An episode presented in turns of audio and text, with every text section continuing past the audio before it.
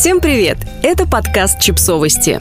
Мы знаем все о детях. Как правильно сбивать ребенку температуру и почему скорую вызывать не нужно. Педиатр и ведущий популярного телеграм-канала «Федиатрия» Федор Катасонов написал подробнейший текст о том, что делать, если у ребенка жар. Как измерять температуру? Я предпочитаю контактный электронный градусник, который ставится под мышку. После того, как он запищит, его нужно подержать еще 3-4 минуты, но об этом мало кто знает, потому что не читают инструкцию. После этого показания будут примерно равны таковым на стандарте – ртутном термометре. Бесконтактные термометры и измерения во рту и в заднем проходе я не рекомендую. Зачем измерять температуру? Поскольку большинство лихорадок в наших широтах проходят сами в течение трех суток, при отсутствии угрожающих симптомов я рекомендую наблюдение в течение 72 часов после первого подъема температуры свыше 38. Если спустя этот срок она снова повышается выше 38, необходим осмотр врача для решения вопроса о том, затянувшийся ли это вирус, и мы дальше наблюдаем, или требуется более агрессивное вмешательство. Таким образом, мы измеряем температуру для определения тактики лечения, но не для решения вопроса о жаропонижении.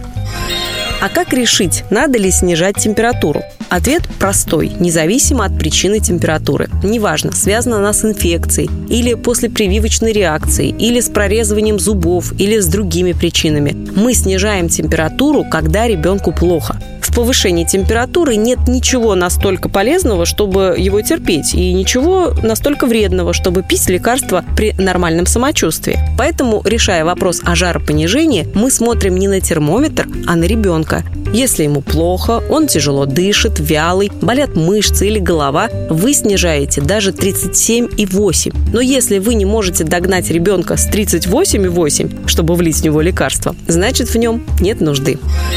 Как снижать температуру?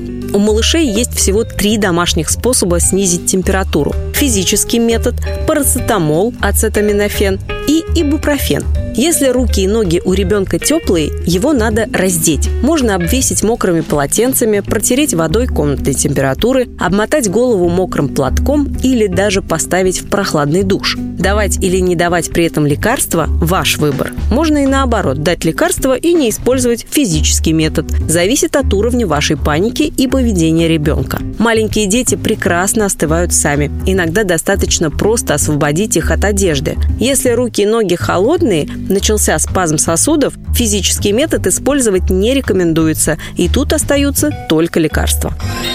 Что делать, если прошел час, а температура не снижается? Во-первых, оцените самочувствие. Если оно улучшилось, цифры нам не важны. Во-вторых, э, даже если температура не снизилась, наверняка ушел спазм, и можно подключить физический метод охлаждения. В-третьих, если нужда в жаропонижении все же остается, часа через полтора-два после первого можно дать второй препарат, например, нурофен после панадола. Однако адекватная доза нурофена снижает температуру почти всегда.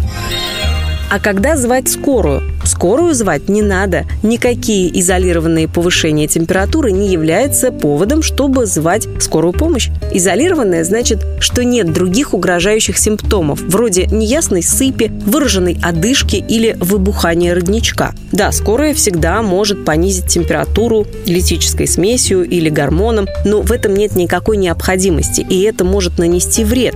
Препарат, составляющий основу литической смеси, анальгин, метамизол, запрещен у детей во всем цивилизованном мире. Кроме этого, скорая, скорее всего, начнет вас пугать и тащить в больницу. Лихорадка – не экстренное состояние. Если она вас настораживает, снизьте температуру и сходите к врачу. Или вызовите врача на дом в плановом порядке.